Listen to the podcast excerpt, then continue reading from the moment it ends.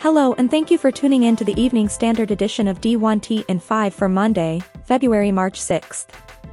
Let's jump into today's top stories. Mount St. Mary's AD Lynn Robinson will retire this August, concluding her 15-year tenure leading the Mountaineers. President Timothy Trainor stating, the entire Mount community is grateful to Lynn Phelan Robinson for her 15 years as director of Mount Athletics, and 42 years of tremendous service to the university. Her commitment to the success of student athletes both on the playing fields and in the classroom has touched countless lives. Following an impressive coaching career, she entered sports administration to help lead the university's move to Division I in the Northeast Conference and is retiring, after a successful transition to the Metro Atlantic Athletic Conference. The WCC makes it official, naming Big East Executive Associate Commissioner for Men's Basketball Stu Jackson as its next commissioner, effective April 24. Gonzaga President and WCC President's Council Chair Thayne McCulloh commenting, Stu Jackson possesses the vision and values that will continue to elevate the West Coast Conference and we are thrilled to welcome him as the WCC's new commissioner. His wealth of leadership experience and drive stood out with the search committee among a deep pool of candidates.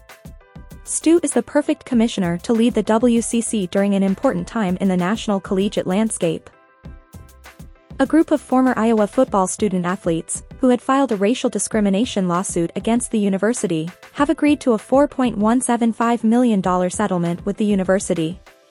The Iowa Department of Management State Appeal Board approved the settlement by a 2-to-1 vote, and the agreement calls for UI to pay $2.175 million with the state picking up the remaining $2 million.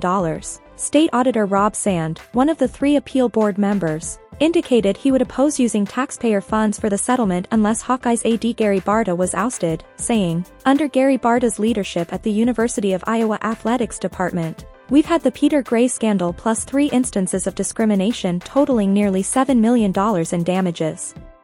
After the largest settlement, a $6.6 million payout from discrimination lawsuit involving former field hockey head coach Tracey Griesbaum and retaliation against her partner, Jane Meyer, Barta asserted no wrong was done.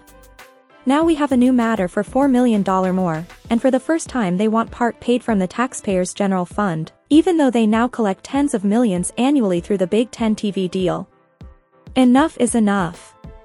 More from Iowa City can be found in your D1 ticker email. ESPN's Pete Thamel cites a Pac-12 source as saying a streaming-only media deal is a non-starter, while noting a streaming platform sublicensing to traditional television is a potential path, as Apple and Amazon have been linked to the league as streaming suitors. Meanwhile, Thamel notes realignment questions linger, as there has been at least minimal contact between the Big 12 and the four corner schools Arizona, Arizona State, Utah and Colorado, that contact has emerged to varying degrees and via various methods, depending on the school. Even with a deal, questions linger. If the Pac-12 can figure out a short-term tourniquet contract, will both Oregon and Washington agree to a traditional grant of rights that comes with it? There's a temporary air around the league, with a short deal seemingly building a bridge for schools to retest their market value in three or four years. Furthermore, Big East Commissioner Mike Tranghese adds his perspective, there's something I've learned about membership, don't trust anyone. Everyone is going to do what they think is in their best interest. That's the world college athletics has been living in for a long time.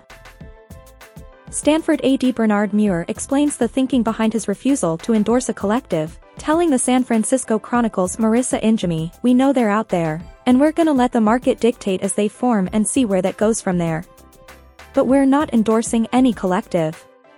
If we're behind one of them, we've got to make sure to endorse equity across the board. We've just stayed out of that fray, and so that's why you don't see Stanford formally endorsing a collective. Muir goes on to call it disconcerting to learn of so many collectives dedicated only to football or men's basketball. I know other schools that touted that they're doing collective across all sports, but I'm just not hearing of the deal flow like you're hearing in those two sports. Thank you for tuning in to the evening standard of the D1T in 5 for Monday, March 6th. We'll see you back here bright and early tomorrow morning.